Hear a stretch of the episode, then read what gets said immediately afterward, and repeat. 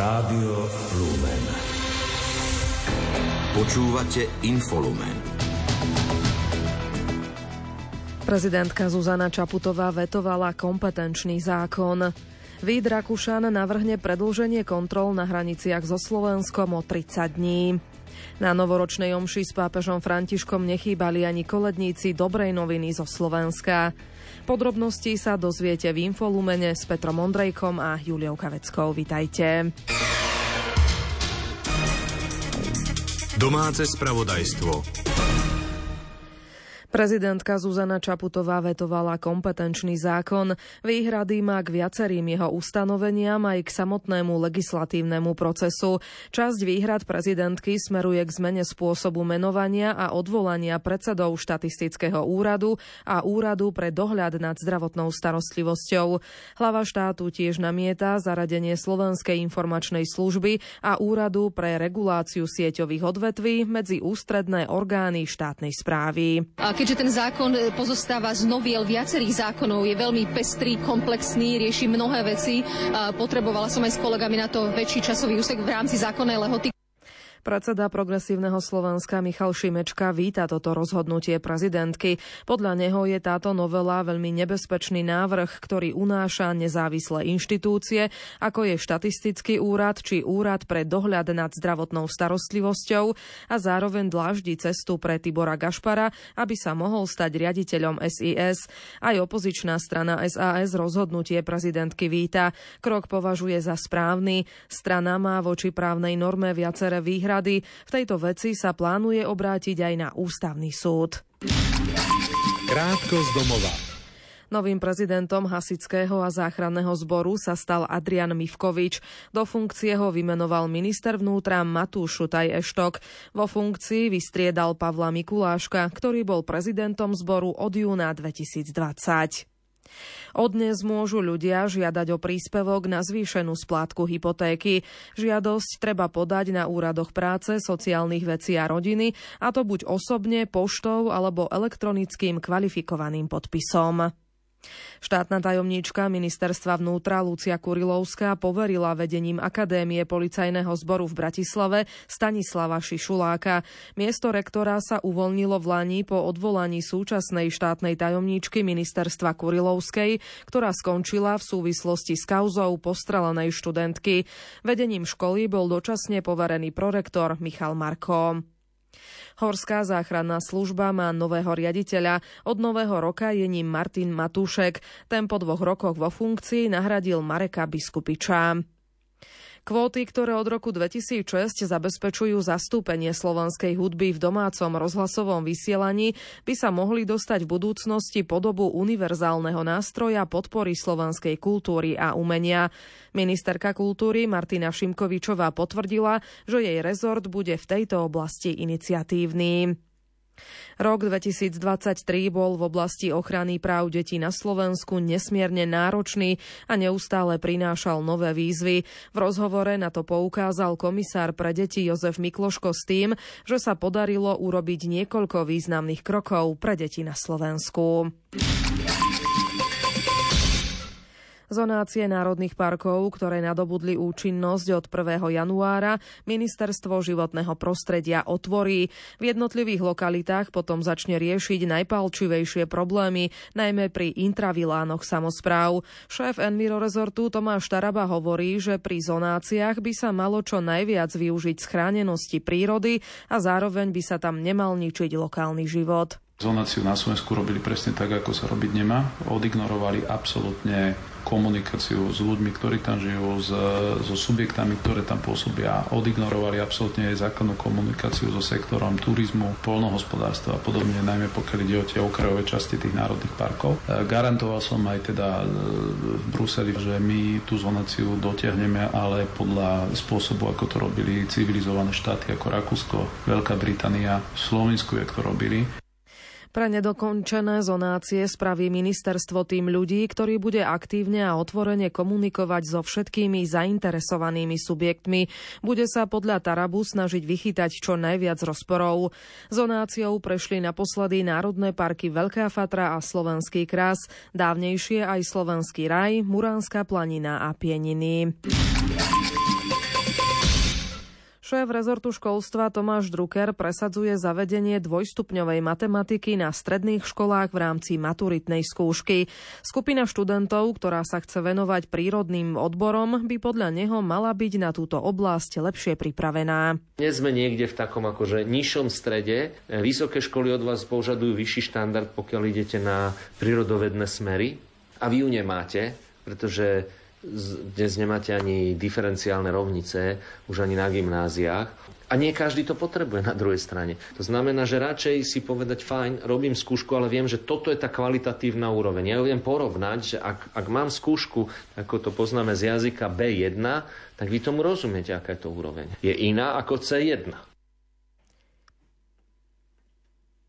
Minister tiež podotkol, že nie každý potrebuje rovnakú úroveň matematiky a niektorí študenti vyžadujú viac podpory v tejto oblasti ako iní.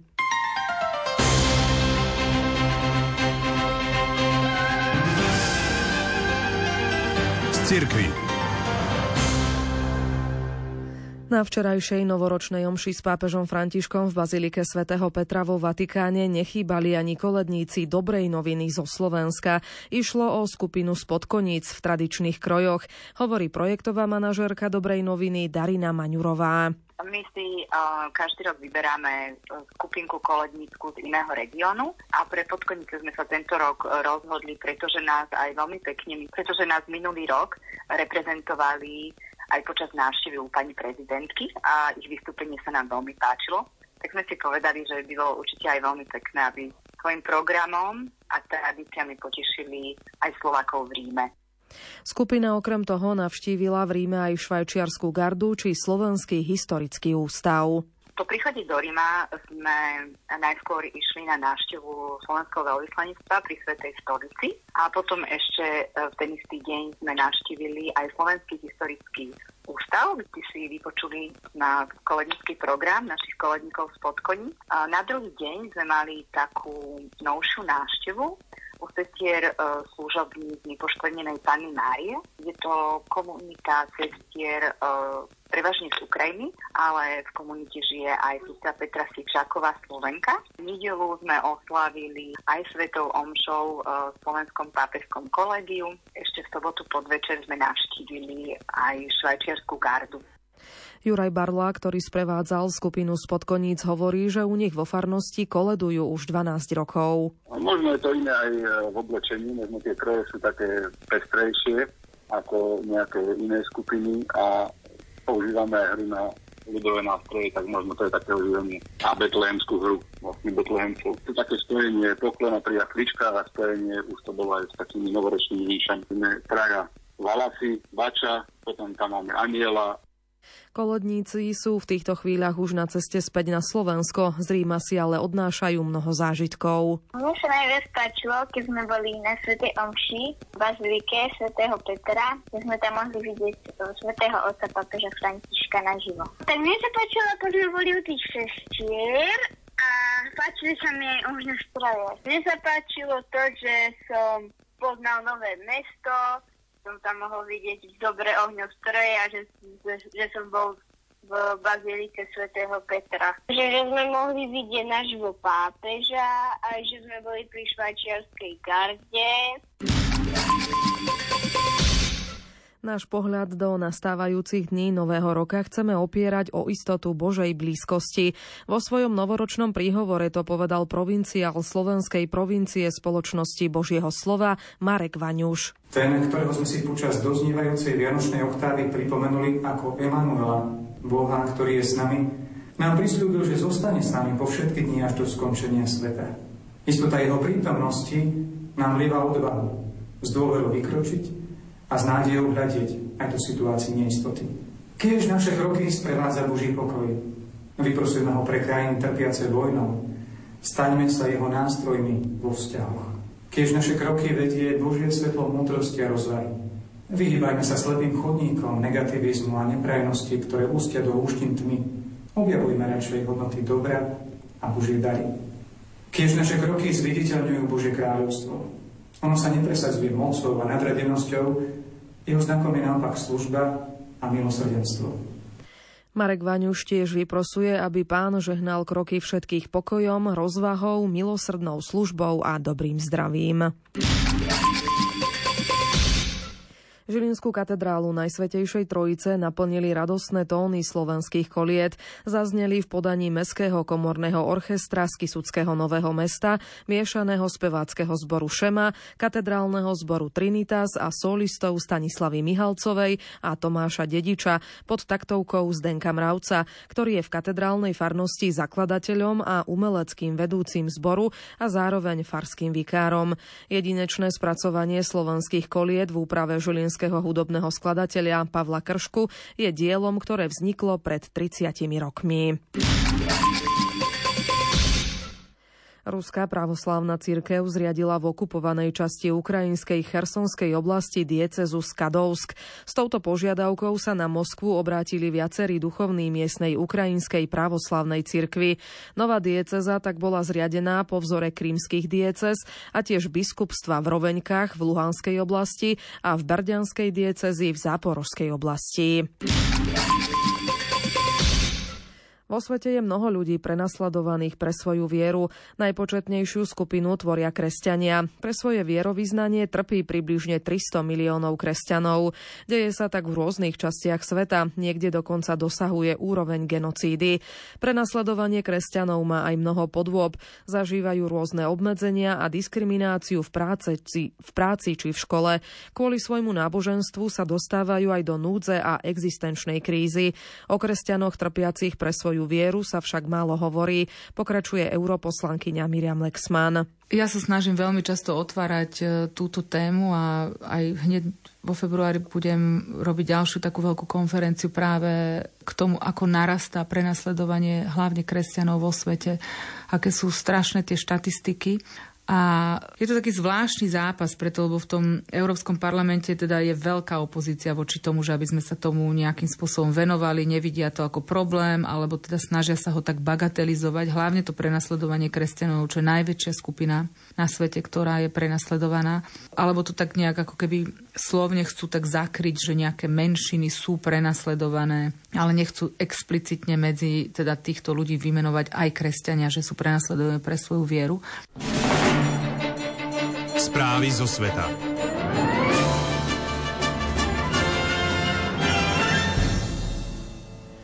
Ťažisko vojny na Ukrajine bude v tomto roku na Kryme a v súvisiacej bitke o Čierne more. Povedal to ukrajinský prezident Volodymyr Zelenský v rozhovore pre týždenník Economist. Pre Ukrajinu je podľa neho zásadné znížiť počet ruských útokov z tohto smeru.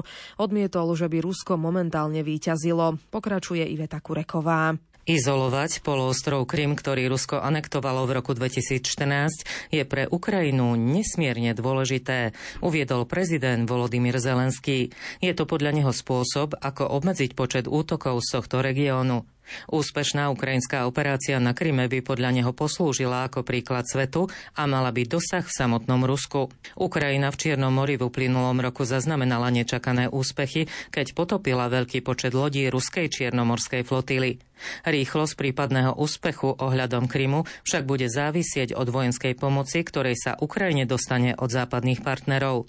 V tejto súvislosti Zelenský znovu požiadal o nemecké strely Taurus, ktoré by umožnili zničiť Kečský most, spájajúci ruskú pevninu s polostrovom a tým Krym v podstate izolovať.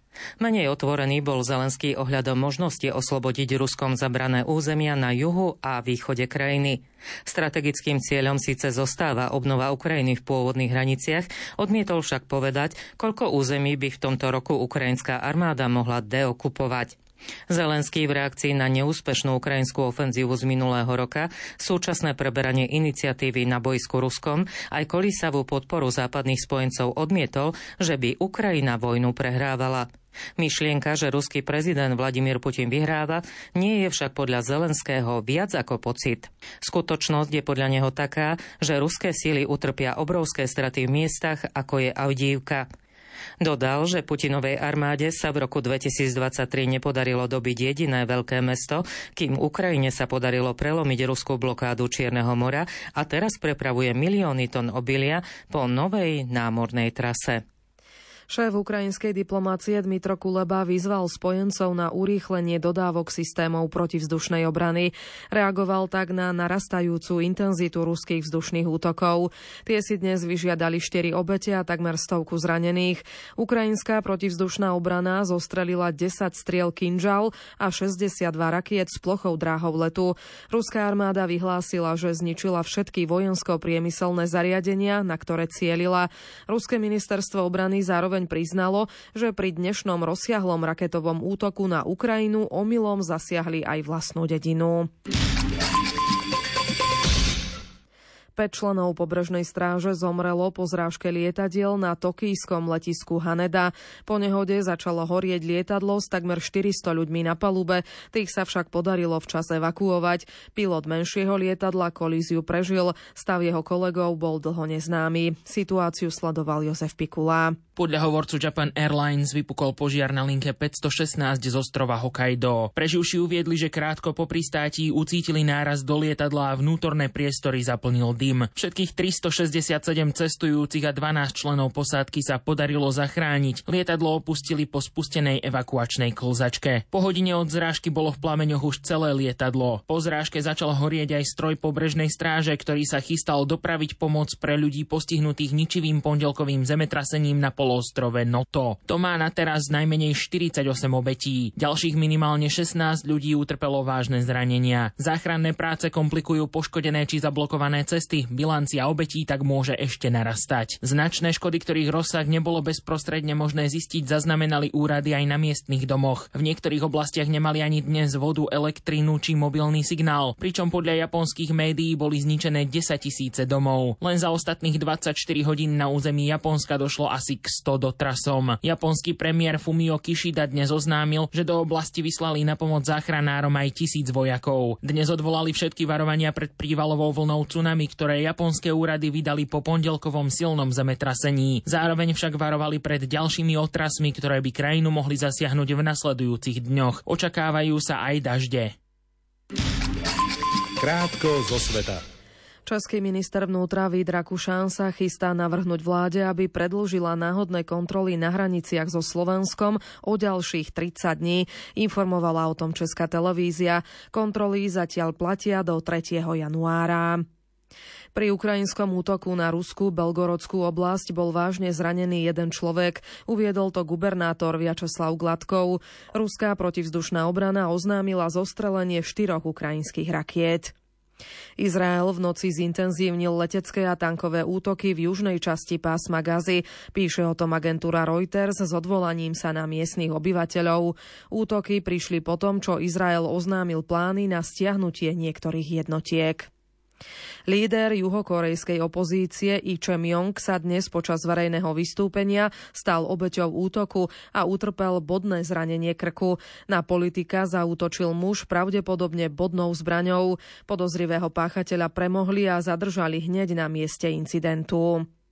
Abdikáciou kráľovnej Margarety II. sa začne nová kapitola dejín Dánska.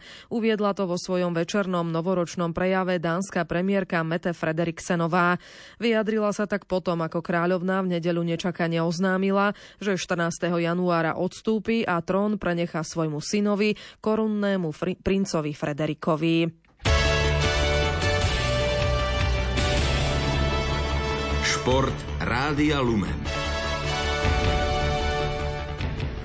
Slovenskí hokejoví reprezentanti do 20 rokov prehrali vo štvrtfinále juniorských majstrovstiev sveta s Fínskom 3-4 po predlžení.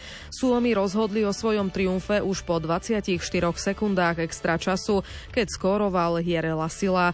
Slováci neukončili čakanie na postup do semifinále majstrovstiev sveta 20. Naposledy sa dostali medzi najlepšiu štvorku v roku 2015.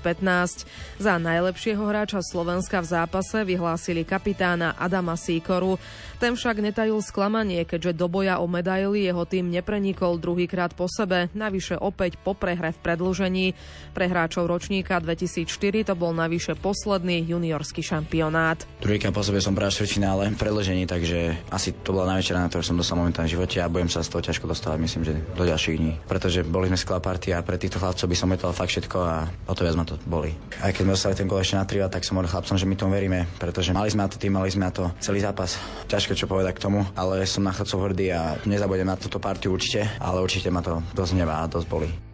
Tréner Ivan Feneš po prehre netajil sklamanie. Priznal však, že náš národný tým dnes urobil maximum a na ľade odovzdal všetko. Tak videli sme neskutočne kvalitný hokej a hodný štvrťfinále majstra sveta 20 rokov a z tohto zápasu mohol zísť iba jeden víťaz Bohužiaľ eh, boli to Fíni. Náš výkon bol naozaj vynikajúci, vrátili sme sa do zápasu viacej razy a stále sme verili, že sa to skloní na našu stranu, ale bohužiaľ je to obrovská frustrácia, obrovské sklamanie, ale toto prináša šport, takéto sklamania a my si musíme z toho zobrať len tie pozitívne veci a posunúť to zase ďalej.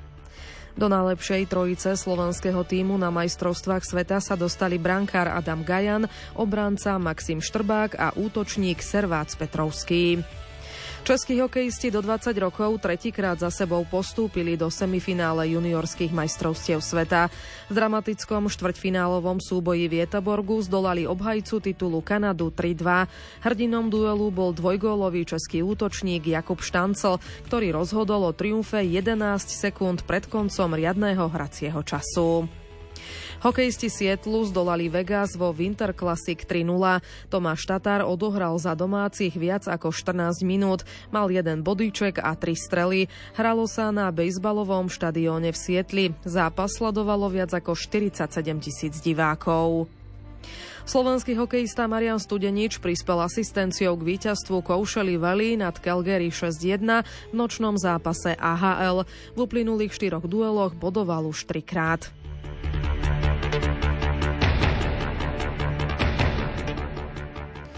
Španiel Rafael Nadal má za sebou úspešný návrat na tenisové dvorce. Po takmer roku odohral zápas vo dvojhre. Na turnaji ATP v austrálskom Brisbane zdolal v prvom kole Dominika Tiema z Rakúska 7-5 a 6-1. 37-ročný hráč nehral dvojhru od minuloročnej prehry v druhom kole na Australian Open, pričom podstúpil dve operácie bedrového klbu. Do druhého kola sa prebojoval aj slovenský tenista Lukáš Klein. Prvom kole zdolal Sebastiana Bica z Argentíny 4-6, 6-3, 6-4. V ďalšej fáze narazí na Matea Arnaldiho z Talianska, ktorý zdolal Maďara Martona Fučoviča 7-6, 6-4 a 7-6.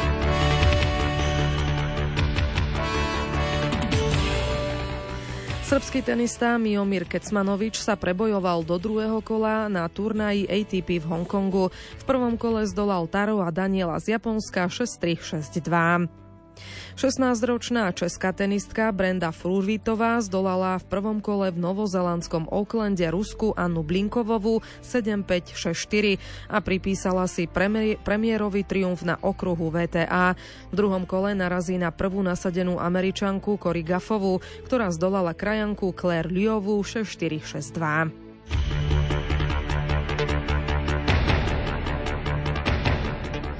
Novoročnom zápase 20. kola anglickej futbalovej Premier League zvíťazil FC Liverpool nad Newcastle United 4-2 a upevnil si post lídra súťaže.